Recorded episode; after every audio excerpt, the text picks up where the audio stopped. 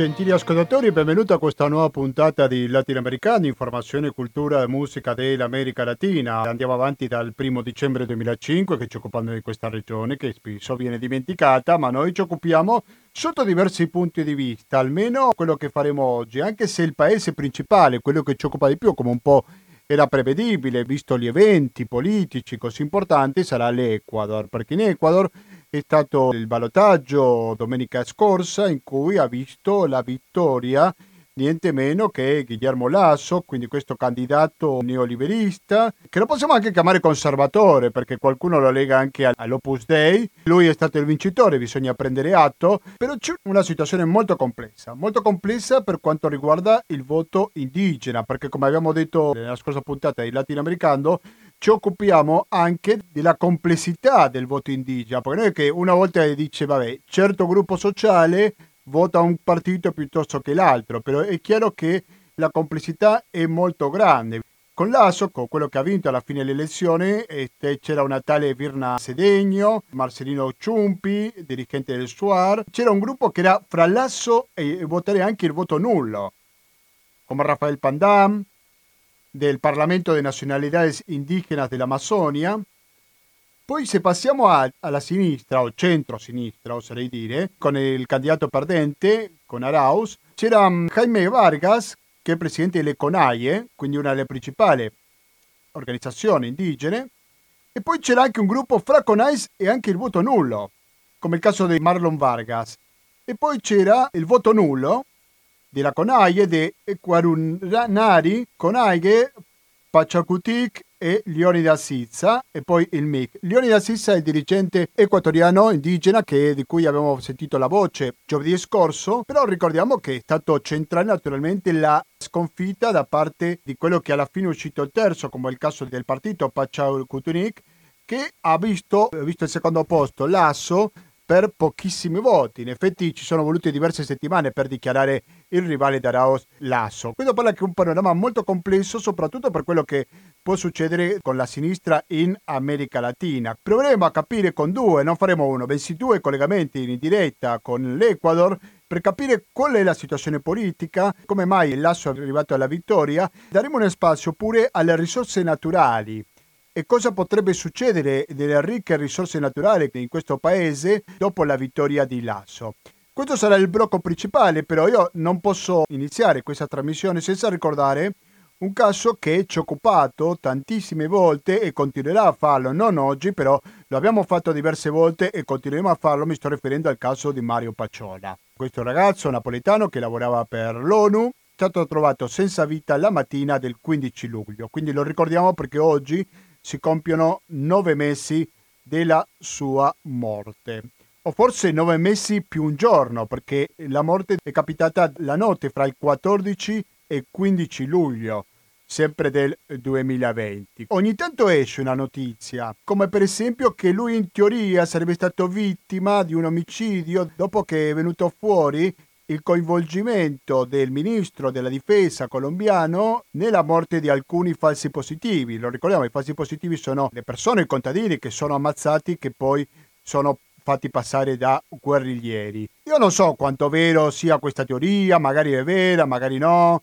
In ogni caso, in questi nove mesi non c'è una notizia sconvolgente ed è questo quello che ci deve preoccupare a noi che, che, italiani che dobbiamo preoccuparci per quello che succede con i propri cittadini anche fuori di queste frontiere, credo che è un caso che dobbiamo seguire molto da vicino perché i mezzi di informazione danno pochissima importanza e la politica, e questo mi sembra ancora più grave, nulla importanza. Qualche volta il ministro degli affari esteri, il capo della Farnesina, Luigi De Maio, ha fatto qualche dichiarazione, ma avete presente quando uno l'ascolta e dice eh, la dici perché devi dirla, perché tanto occupi una carica nella Farnesina e quindi non puoi spendere due parole di compromesso sul caso Pacciola perché un cittadino del tuo paese eh, non puoi stare completamente zitto. Allora lui Di Maio ha detto sì, proveremo a cercare la verità, dobbiamo sapere di più, dobbiamo chiarire le circostanze. Quello che dicono non Di Maio, che dicono tutti i politici alla fine, però di sicuro che almeno per quanto noi lo sappiamo, si è speso più di tanto. Quindi vedremo come andrà avanti questo caso di Mario Pacciola. E poi l'altro argomento con cui volevo aprire questa puntata del latinoamericano è quella del Brasile. Fino a ieri sera si è arrivato a 362.180.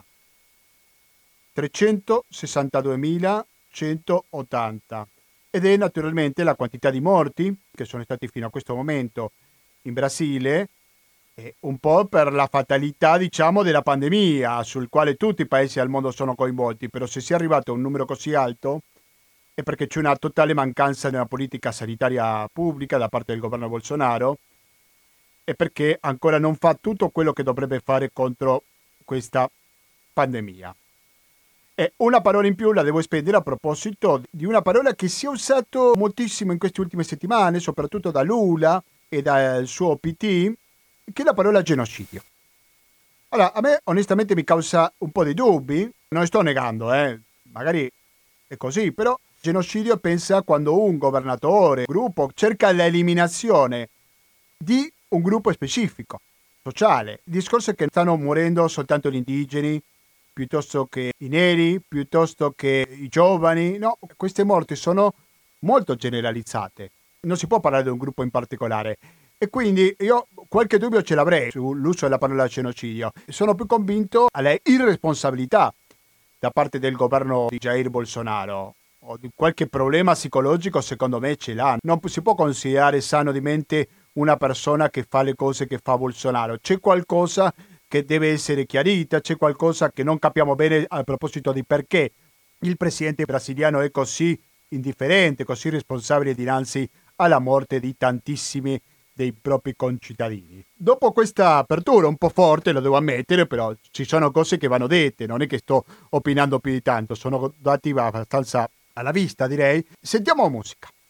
Sentiamo musica, non senza prima ricordarvi che 120 82 301 il conto corrente postale, che il RID bancario e il pago elettronico sono i metodi alternativi per aiutarci alla sopravvivenza. Oggi musicalmente siamo un pochino più al sud del Brasile, andiamo in Argentina perché c'è una banda storica direi del rock argentino che si chiama La Berisso, hanno fatto un CD nel 2018 che si chiama 20 anni, dal 1998 che vanno avanti e quindi sentiamo questo brano adesso che si chiama Porché.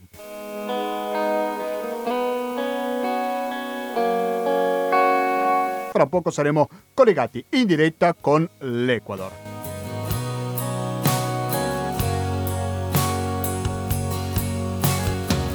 Porque parece tan lejos los sueños que soñaba con vos. Porque parece imposible ser feliz sin tenerte hoy. Después de la risa me atrapa el dolor. La risa se convierte en llanto y me lleno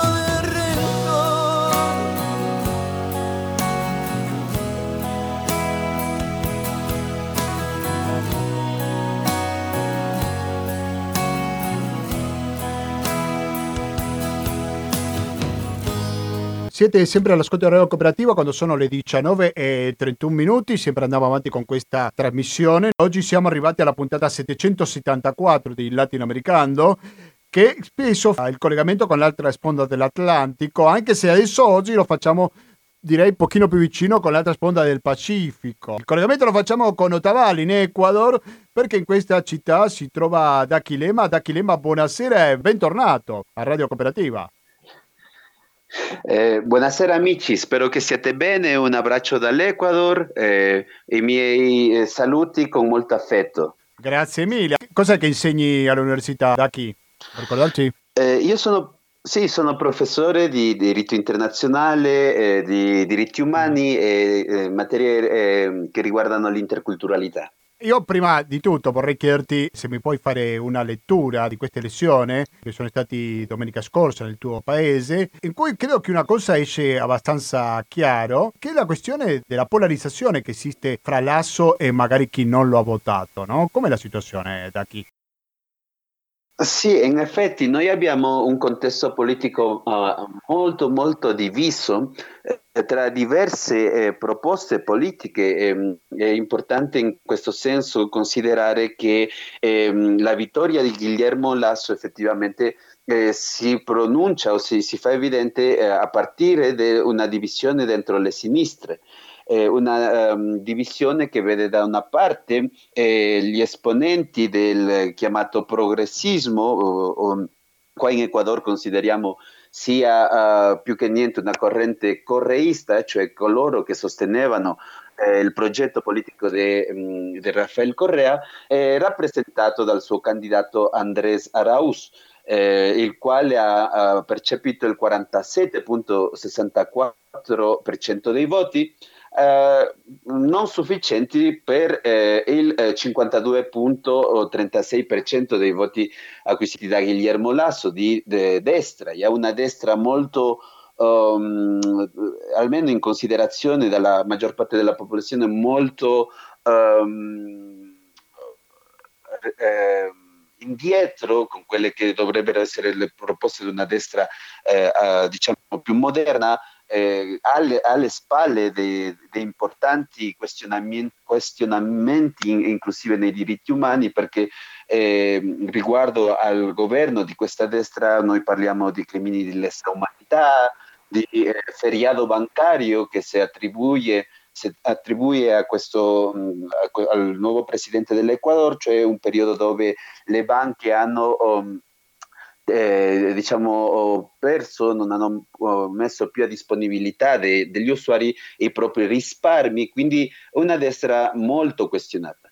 Tuttavia questo non è stato sufficiente per far sì che eh, le sinistre si integrino e propongano un progetto in comune, soprattutto perché eh, anche la presidenza dell'ex eh, mandatario Rafael Correa è stata questionata da questi movimenti sociali, da questi settori delle diverse sinistre che ci sono in Ecuador, eh, soprattutto riguardo appunto alla tutela dei diritti umani, riguardo all'economia, eh, anche questo è un altro fattore che si, che si critica in quanto non c'è stata una mm, lungimiranza nel mane- eh, nel mane- eh, nell'uso delle risorse pubbliche e quindi anche causa de, eh, dell'attuale crisi economica. Ovviamente ci sono altri fattori, però oh, si considera che anche questo, eh, questa inversione pubblica senza una visione eh, nel futuro eh, ci abbia portato a una situazione economica di difficoltà. Oltre a questo, il fatto che l'attuale presidente, l'attuale presidente Lenin Moreno sia stato comunque sia um, uh, il vicepresidente per diversi anni di Rafael Correa e che comunque questo progetto politico abbia messo eh, al potere uno dei presidenti con eh, maggiori questionamenti da, eh, nella storia dell'Ecuador, un presidente che ha all'incirca il 15% di approvazione a, livello nazionale e che è molto molto questionato. In effetti uh, nemmeno si è voluto presentare come candidato alle elezioni. Eh, in realtà ci sono stati dei ehm, eh, candidati da, dal suo movimento politico, stato presentato un ex artista, un ex cantante, il quale comunque sia eh, al primo, alle prime elezioni non ha percepito meno dell'1%, per cui il progetto politico del Lenin Moreno effettivamente non è considerabile dalla maggior parte della popolazione. A questo è importante aggiungere il fatto che noi nel primo, oh, nelle prime elezioni abbiamo avuto effettivamente una divisione molto marcata in tre settori. Eh, la destra di Guillermo Lasso, la uh, sinistra di Andrés Arauz, la sinistra progressista, eh, auto, autodefinitasi, e eh, i movimenti sociali intorno a quella che è stata la proposta Movimenti sociali? Che se, allora, se puoi ripetere l'ultima frase che avevo perso per un secondo la tua voce, prego. I, i, movimenti sociali che hanno appoggiato la candidatura di Yacu Perez, candidato del movimento indigena per il partito Pachacutic. Allora, nel primo ballottaggio ci sono state queste tre divisioni molto importanti, ehm, dove tuttavia si è dato la vittoria a Guillermo Lasso per uh, passare alla seconda ronda al ballottaggio, eh, una questione molto... Oh, um, diciamo anche criticata perché c'è stata una, um, un rango di differenza molto limitato. Un rango, e, di differenza, um, un rango di differenza molto? molto basso, una differenza di voti molto bassa tra Guillermo Lasso e Jacob Perez per passare alla, alla, al ballottaggio. Quindi eh, effettivamente Jacob Perez ha sol, uh, sollecitato il riconteo di questi voti di certe regioni de, dell'Ecuador per effettivamente constatare se non ci sia stato un broglio elettorale. E dentro delle denunce di questo candidato ci sono state papelle, ehm, come si chiamano, eh, questi fogli di votazione che hanno trovato in diversi sitori le schede, eh, ad esempio, eh, in um, eh, questi, eh, come si chiamano, questi cimiteri della spazzatura, ehm, eh, sono state trovate, ad esempio, inconsistenze, la ripetizione di nomi in alcune parti, molte questioni che effettivamente non davano credibilità al processo elettorale. E per questo è stato contestato questo processo, per quello il partito ha chiamato a annullare il voto, giusto, del referendum effettivamente perché, eh, effettivamente perché eh, al non aversi dato un riconteggio dei voti, eh, Pacciacuti ha considerato allora che tutto il processo sia stato viziato già dall'inizio, ehm, eh, ad esempio, possiamo considerare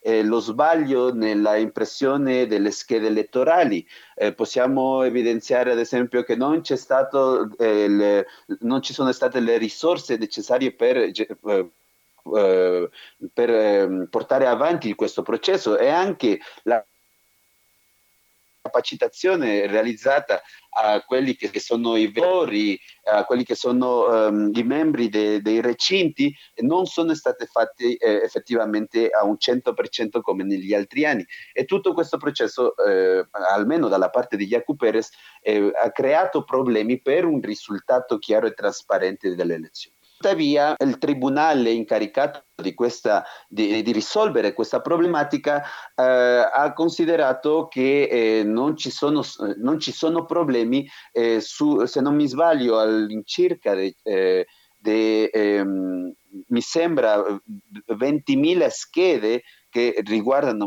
una quantità di voti molto più, più importante, ha proceduto a um, a controllare solamente 50 atti di questi, di questi ehm, recinti elettorali. Quindi eh, effettivamente è stato molto eh, amareggiato da questa situazione ed ha portato, almeno ha dato una direttrice di votare per il nullo. Siete all'ascolto di Latinoamericano, siamo in collegamento con Ottavallo che si trova a nord-ovest di Quito, dall'altra parte della linea si trova D'Achilema. D'Achilema, vorrei chiederti per il voto indigena. Innanzitutto faccio una domanda preliminare. Qual è la percentuale degli indigeni in Ecuador, mi puoi dire? Beh, in, in realtà eh, una cifra ufficiale è molto um, dibattuta eh, nell'Ecuador, ad esempio durante la presidenza di Rafael Correa si parlava del 2% della popolazione, eh, mentre eh, le, le, organizzazioni eh, indigene parlano che almeno si potrebbe considerare anche l'8%. No, perché volevo chiederti quanto decisivo, anche... quanto decisivo è questo voto, cioè conquistare il voto indigena, a patto che esista questo voto, no? Dico per tutte le divisioni che si sono viste anche in queste ultime elezioni, volevo capire il peso politico che ha il voto indigena nelle elezioni generali. Allora, eh, il voto indigena è fondamentale per qualunque governo oh, abbia uh, l'intenzione di arrivare alla presidenza. E questo uh, in quanto, ad esempio, possiamo considerare le proteste di ottobre dell'anno scorso, ma anche di, diversi eh, momenti storici determinanti della storia dell'Ecuador, dall'adozione uh, della Costituzione del 2008, l'ultima che è stata approvata. Eh, il movimento indigena ha avuto un, ro- un ruolo fondamentale nella politica interna, non solamente perché rappresenti il voto indigeno, se no eh, perché è un canale dove confluiscono diverse eh, forze politiche e forze sociali.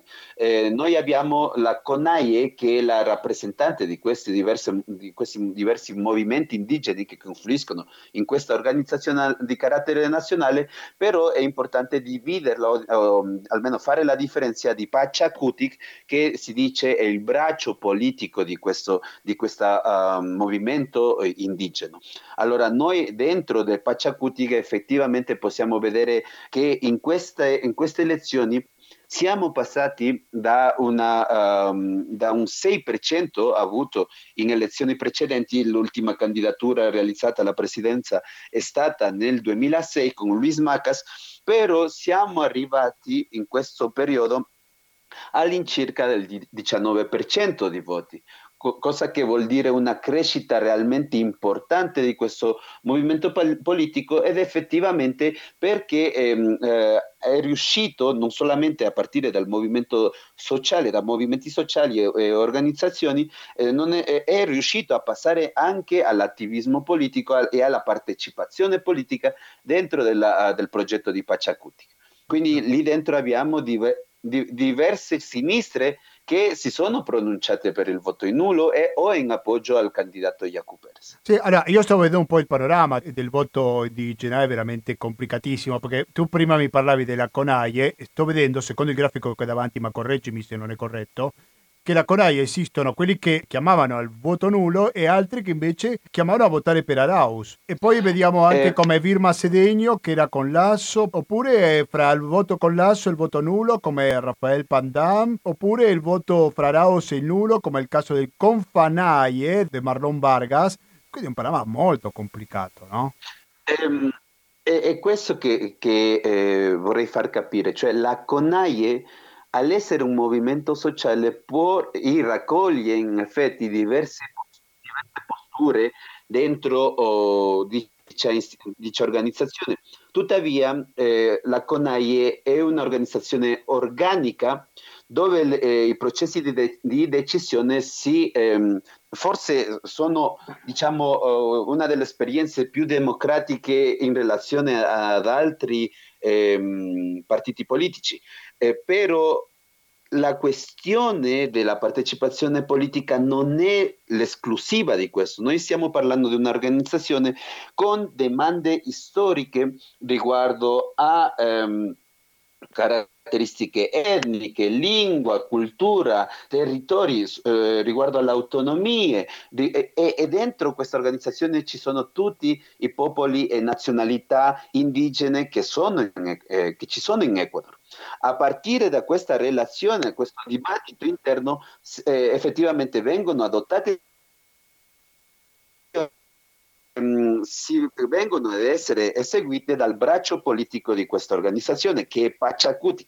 Adesso noi non stiamo parlando ehm, solamente della CONAIE, se no del, eh, del, ruolo che ha avuto Pachacuti come braccio politico adentro di, queste, di, questo, di questa contenda, eh, contienda elettorale. Eh, quindi è importante di, di, differenziare questo. Effettivamente, ad esempio, lo stesso presidente della CONAIE, eh, Jaime Vargas, ha chiamato ad esempio a eh, appoggiare il candidato a Raus, però le basi, questa, uh, questa um, organizzazione fatta di diverse basi aveva già precedentemente adottato una risoluzione che chiamava per il voto nullo, per cui la, eh, la posizione di Vargas è stata considerata come una posizione personale e che non rappresentava le diverse organizzazioni. Dopo questo invito al voto nullo ad Achille, dobbiamo dire che la presidenza di Lasso sarà più debole? Eh, eh, sapevamo che qualunque governo arrivasse sarebbe stato un governo debole, cioè non, non abbiamo una differenza consistente, almeno in, in, sotto la nostra, nostra interpretazione, del eh, candidato oh, Guillermo Lasso, perché è importante considerare, noi abbiamo come voto, voti nulli il 16.26% della, eh, eh, della popolazione che ha votato nullo, ma anche è importante aggregare a questo che eh, l'ausenteismo, cioè la, l'assenza dei votanti, è stata del 17.29%. A questo si aggiungono anche i voti in bianco, che sono l'1.61% dei voti, per cui a grandi linee possiamo dire che un terzo della popolazione equatoriana non ha appoggiato né Arauz né Guillermo Lasso. Sì, facendo i conti della serva, dovevo dire che Lasso ha vinto con la metà dei voti, poco più, dei circa 70%.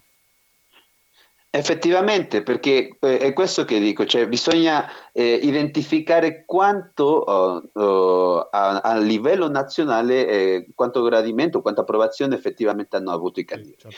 Sì, ovviamente per tutte, per tutte e due il, la, il fatto che il, almeno 30-40% della popolazione non si è, sia pronunciato vuol dire molto, soprattutto per la capacità di governanza dell'Ecuador. Allora, prima di salutarci, D'Achille, io vorrei chiederti, visto che tu insegni diritti umani, che ti occupi da tanti anni di questo tema, cosa succederà con i diritti umani con l'imminente governo di Guillermo Lasso? Si è dato qualche idea su questo tema?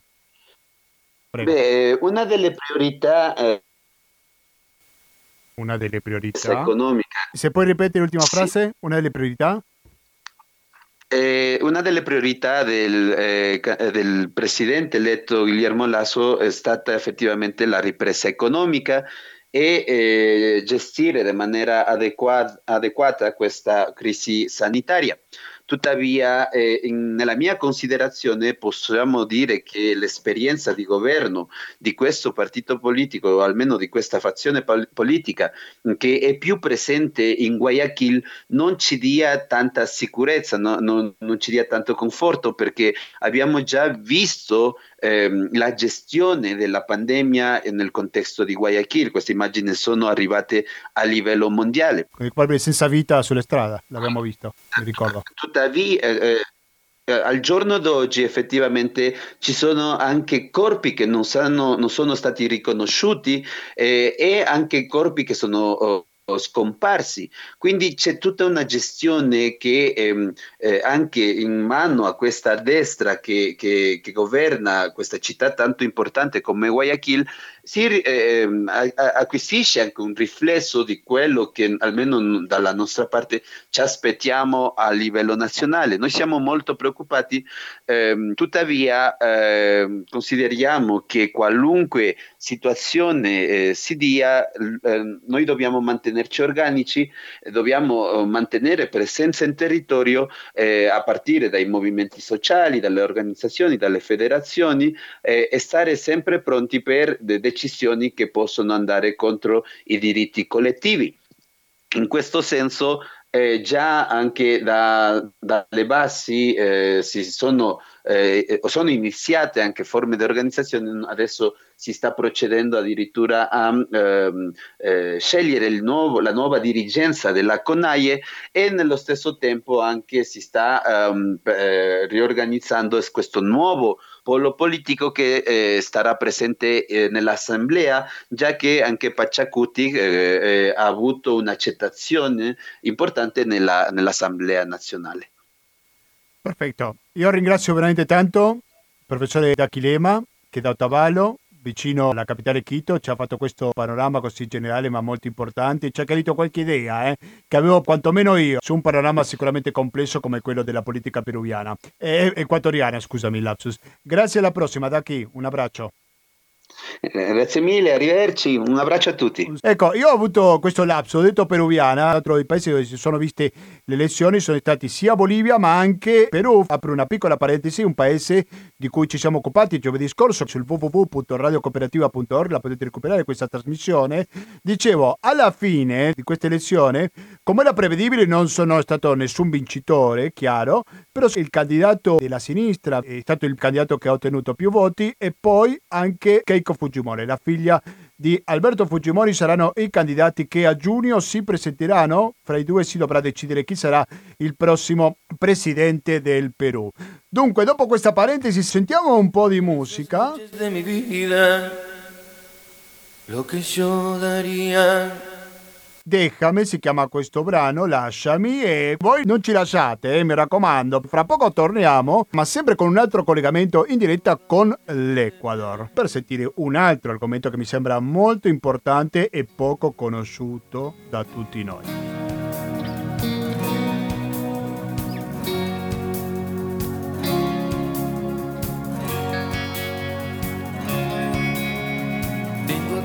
Cosas que decirte no me alcanzaría un día.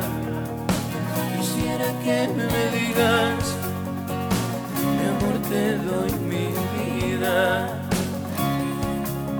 Y si me robo algunas frases de aquellas canciones que escuchamos, lo hago para decirte cuánto yo te extraño.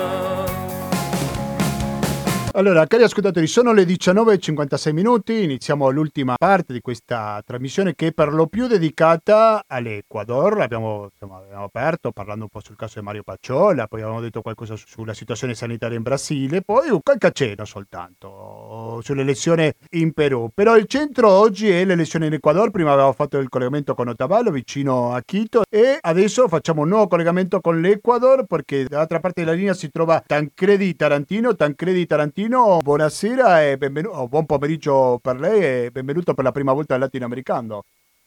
Ciao, grazie. Grazie a lei per la sua disponibilità con Radio Cooperativa. Tancredi è cooperante internazionale e docente di giornalismo investigativo. In quale città si trova in questo momento? Non le ho chiesto prima, mi scusi. Eh, a Quito. Lei ha scritto un libro che si chiama La guerra dell'acqua e del petrolio, dieci anni fa questo libro, di Elite, sempre nel 2011, insieme a un altro autore, però innanzitutto mi può fare una, un'interpretazione di quello che è successo domenica scorsa con le elezioni?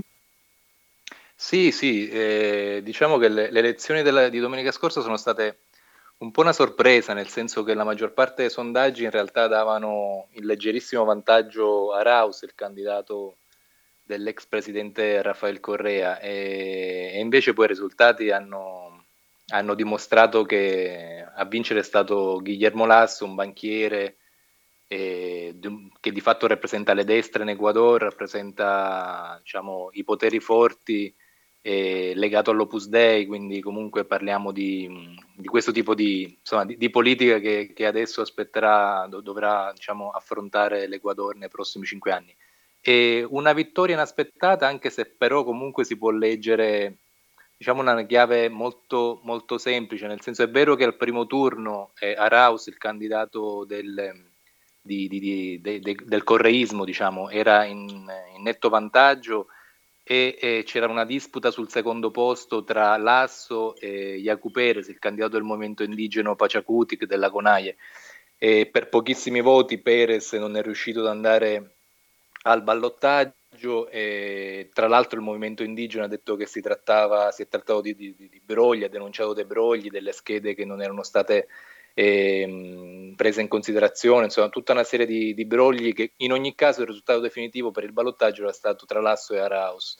E a vincere è stato Lasso principalmente perché si è trattato di una, di una, una disputa tra correismo e anticorreismo. Purtroppo l'Equador continua ad essere un paese polarizzato da questo punto di vista e, e questa volta a vincere è stata l'anticorreismo, quindi diciamo tutti quelli che non erano con Correa hanno votato per Lasso, tranne ovviamente il movimento indigeno che ha, ha preferito eh, astenersi, per meglio dire il voto nullo, proprio perché non voleva appoggiare nessuno dei due candidati, in ogni caso sarebbe andato all'opposizione. E non c'è dubbio che eh, l'obiettivo adesso del movimento indigeno è capire come fare opposizione in questi anni, fare un'opposizione dura contro ovviamente un governo delle destre che non promette nulla di buono per i movimenti sociali e per le risorse naturali nel paese e sperando appunto tra quattro anni di essere ancora forte e di poter presentare un nuovo candidato e magari questa volta di vincere le elezioni. Che non possiamo dire una distinzione fra destra e sinistra quando parliamo di correismo e anticorreismo, perché la situazione è un pochino più complessa, giusto?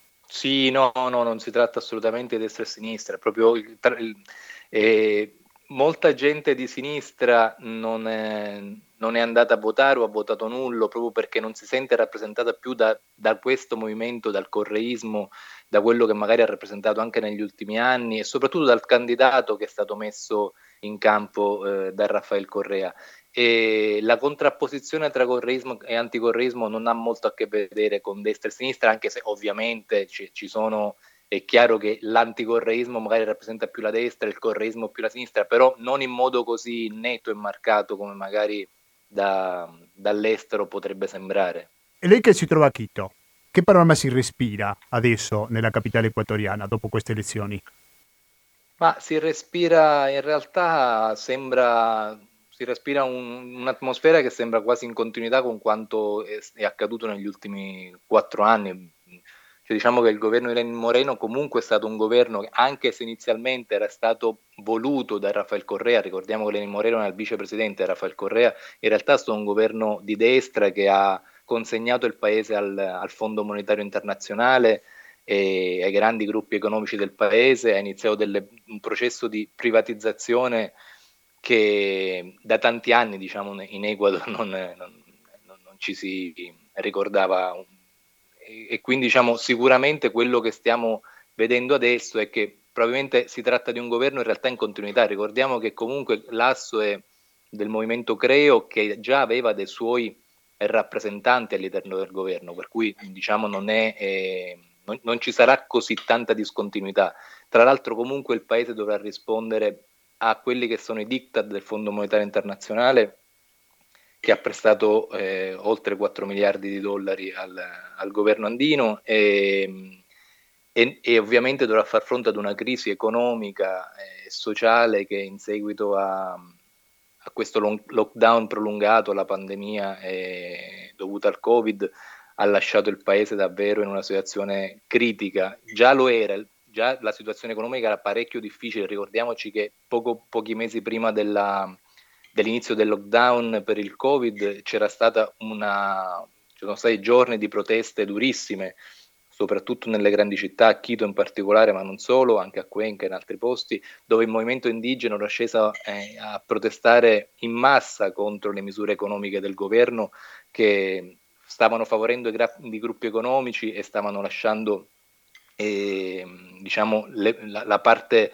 più povera del paese senza nessun tipo di sostegno economico e sociale. Fino a ieri Ecuador aveva raggiunto 17.400 decessi, che è un dato sicuramente molto alto tenendo conto della popolazione che c'è in Ecuador, giusto?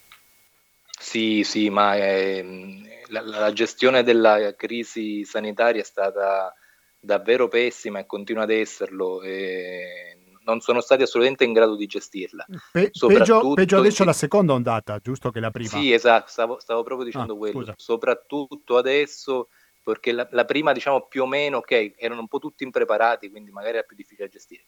E, ehm, ma la seconda, insomma, dopo quasi un anno, hanno dimostrato di non avere proprio messo in campo nessun tipo di, di politica in grado di fronteggiare questa crisi. Effettivamente è, è, è, critica la situazione anche da un punto di vista sanitario. Ricordiamo che l'Equador è un paese dove eh, la sanità pubblica è fatiscente, soprattutto in seguito alla mancanza di investimenti di questi ultimi anni. I tagli alla sanità con il governo Moreno sono stati un crescendo, quindi diciamo eh, la sanità pubblica di fatto è, è quasi inesistente, per cui se c'hai soldi a un'assicurazione privata puoi fare ricorso alle cliniche private, altrimenti eh, sei costretto ad aspettare e quasi, quasi, sicuramente non avrai mai un letto in, in, terapia intensiva, non avrai mai un medico che ti può, ti può assistere, quindi la situazione sanitaria era già difficile prima, adesso si è aggravata e da un punto di vista proprio politico non sono riusciti assolutamente a gestire questa,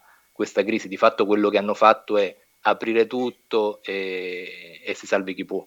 Queste sono la, le misure sì, degli ultimi mesi. Piovuto su bagnato, siete all'ascolto del latinoamericano, andiamo in onda ogni giovedì dalle ore 19.10 in replica lunedì alle 16.25. Siamo in contatto con Quito, con la capitale dell'Ecuador, da lì ci risponde Tancredi Tarantino, che è uno degli autori del libro La guerra dell'acqua e del petrolio. Allora, io parto con una domanda molto basilare. Quali sono le principali risorse naturali che ha l'Ecuador e perché sono così importanti per il paese?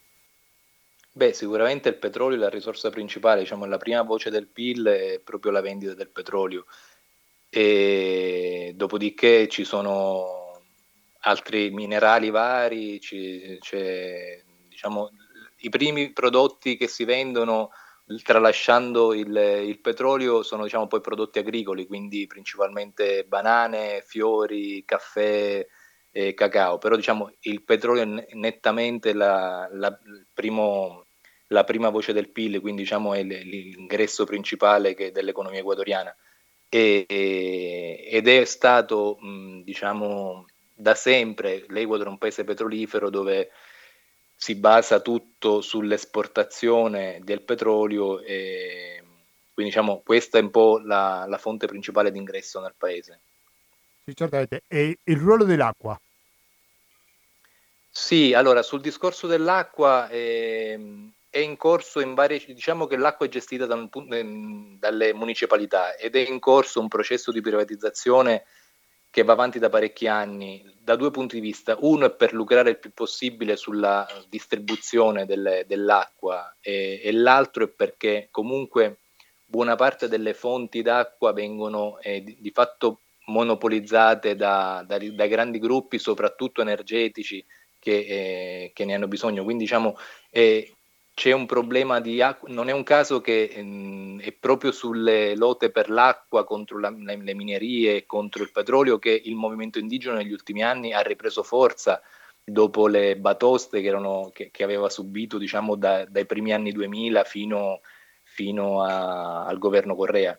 Quindi comunque eh, sulle risorse naturali quello che, che posso dire è che non c'è assolutamente stata nessuna discontinuità da prima di Correa a durante Correa, a dopo Correa, visto che comunque questo è un paese dove questi dieci anni del correismo ovviamente segnano, eh, cioè, rappresentano diciamo, un momento importante nella storia economica, politica e sociale del paese. Quindi è stato un paese eh, esportatore di, di, risorse naturali prima, lo ha continuato ad essere con Correa e, e successivamente lo è rimasto, con una differenza importante che Correa aveva promesso una mh, transizione energetica, cioè fare in modo che in realtà il paese potesse eh, reggersi anche su altre risorse ri- rinnovabili, ecco, cosa che invece non è avvenuto. E il petrolio dell'Equador è stato venduto mh, ai cinesi in particolar modo e anche anticipatamente, nel senso che sono prima arrivati i, i soldi e poi ancora il petrolio bisogna darglielo ai cinesi. Quindi diciamo il paese si è indebitato anche con la Cina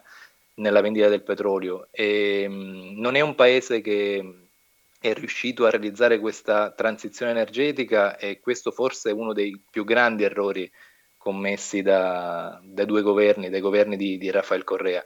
E, mh, quindi rimane un paese esportatore di materie prime. Prima di salutarla, Tancredi Tarantino, vorrei chiedere, in altri paesi latinoamericani si è visto questo fenomeno delle famose aziende idroelettriche che magari molte volte toglievano le risorse naturali per la sopravvivenza della terra dei popoli originari. Vorrei capire se anche in Ecuador si registra questo fenomeno. Eh, le, diciamo che i grandi progetti della, delle idroelettriche, delle grandi dighe, sicuramente sono presenti anche nel, in Ecuador e ci sono alcuni progetti che hanno davvero devastato non soltanto eh, l'ambiente, ma proprio hanno, hanno, hanno ridotto all'estrema povertà eh, intere, interi villaggi.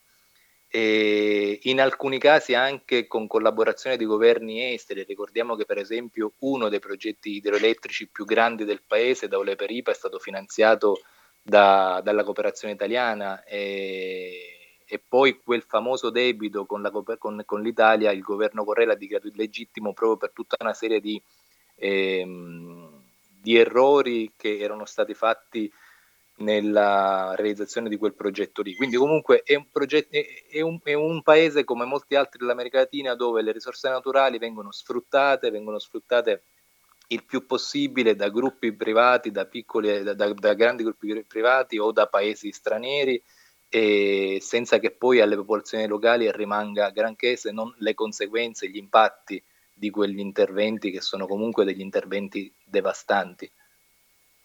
Perfetto. Io ringrazio veramente tanto Tancredi Grazie Tarantino perché è stato molto chiaro, eh? ci ha raccontato una realtà sicuramente poco chiacchierata sicuramente in Italia, non so se lei coincide con questa Sì, sicuramente. Visione. Grazie mille. Grazie a voi. Tancredi, un saluto e a Tancredi Tarantino che ci parlava dall'Ecuador. Qualcosa l'Italia c'entra, l'avete capito come c'entra con il caso con cui abbiamo aperto questa trasmissione con quello di Mario Pacciola, un caso che naturalmente continueremo a a seguire. Adesso invece quello che segue è Colore Speranza con diversi artisti, il cui autore lo ricordo che è Diego Torres.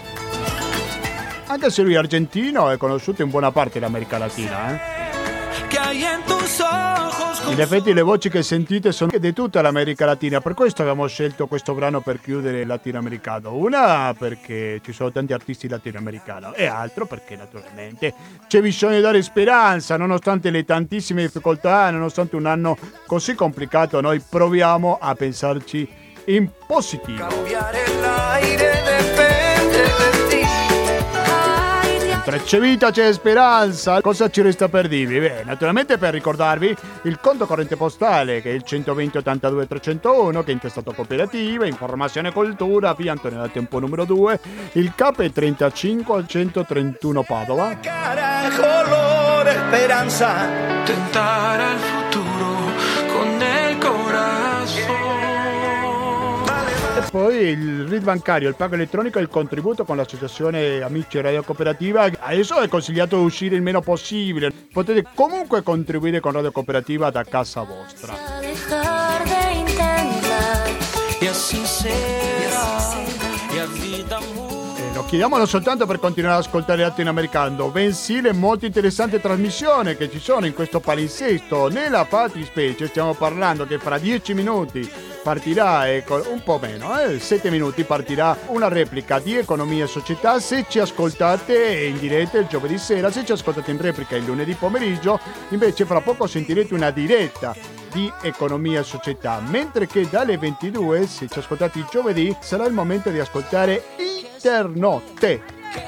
Que se pueda quitarse los miedos, para io sono impaziente, non vedo l'ora di arrivare a casa e sentire un vostro commento. Cosa vi è piaciuto questa trasmissione? Avete magari qualche idea per migliorarla? Aspettiamo i vostri giudizi a latinoamericando-gmail.com Ripeto, latinoamericando-gmail.com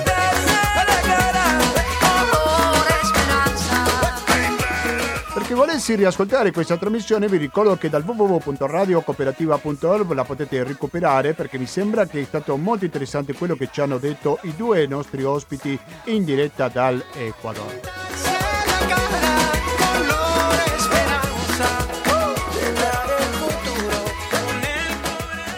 Quindi basta, mi resta più che salutarvi noi ci risentiamo lunedì prossimo con la rassegna stampa di Radio Cooperativa dalle ore 8.30. Basta, da Gustavo Claros, grazie e alla prossima.